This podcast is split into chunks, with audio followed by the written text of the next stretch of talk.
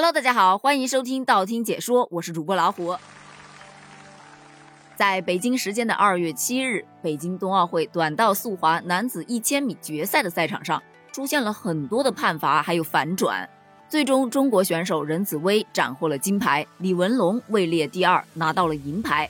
这一场比赛可以说看得我心情跌宕起伏啊，真的就是那个上一秒让你心情跌到了谷底，下一秒立马又给你冲上云霄。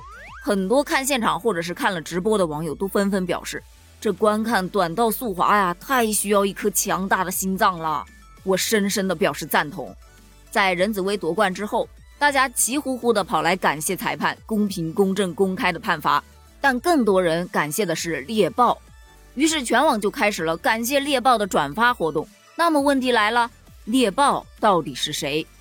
那咱们就不得不好好聊聊了。众所周知，科技冬奥是本届冬奥会的关键词之一，猎豹就是此次北京冬奥赛场上一个亮眼的黑科技啊！它就是运动员们摘金路上不可或缺的功臣。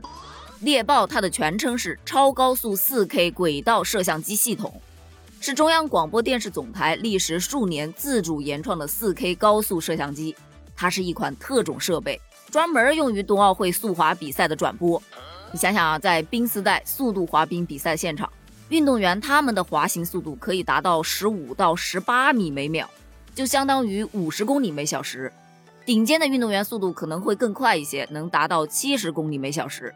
但是猎豹就不一样了，它要捕捉这些运动员的瞬间呢，所以它不得不比运动员们跑得更快，而且跑得更稳。所以它的设计技术标准是更高的二十五米每秒，相当于九十公里每小时呢。所以他才是赛场上跑得最快的选手。猎豹在赛场上的任务就是捕捉赛场上的每一个精彩瞬间。它不仅能实时的跟踪运动员的位置，还可以根据转播的需求，灵活的捕捉运动员争夺的瞬间、夺冠的瞬间。它还能实现加速、减速、超越等动作，全方位的捕捉比赛的画面。除此之外，这一项技术不仅仅可以让观众去欣赏。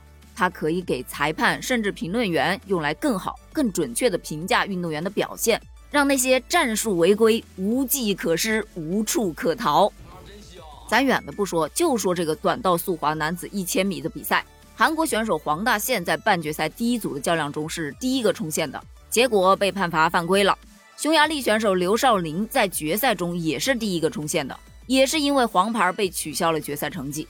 我敢说啊，如果他们是第三个、第四个或者第五个冲线的话，他们应该不会提起申诉。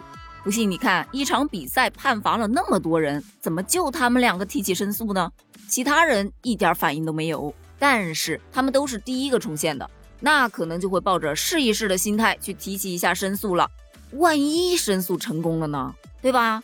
所以在比赛之后，韩国队对黄大宪一千米半决赛被罚的原因提起了申诉，而匈牙利队也是对刘少林在一千米 A 组决赛中吃到的黄牌提出了申诉。可咱们猎豹它不是吃素的呀，于是根据猎豹捕捉到的画面，黄大宪他确实有违规导致身体接触，罚的不冤。刘少林也确实是在终点的时候用手臂阻挡了任子威，这个小动作同样是逃不过猎豹的法眼。最终，主裁判和视频裁判共同审看了这一事件，并最终坚持了自己的判罚。于是，国际滑联在八日，也就是今天，在官网发布了声明：国际滑联驳回韩国队和匈牙利队的申诉，表示判罚没问题。所以说呀，中国短道速滑队拿到这枚金牌，除了裁判公正的处理之外，最不可或缺的功臣就是猎豹了。现在已经不是像以前科技不那么发达的时代，选手们做点小动作不容易被发现，那金牌呀就很容易被偷。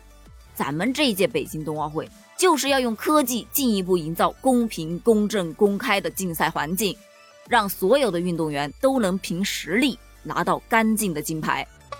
如果还有运动员持怀疑的态度，那我只能重复王蒙在解说时说到的那段话：就这一段，给我看十遍。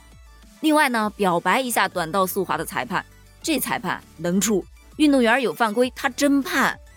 那最要表白的还得是咱们的猎豹了，来，大家一起说谢谢猎豹。关于这个话题，你还有什么想聊的吗？欢迎在评论区给我留言哦，咱们评论区见，拜拜。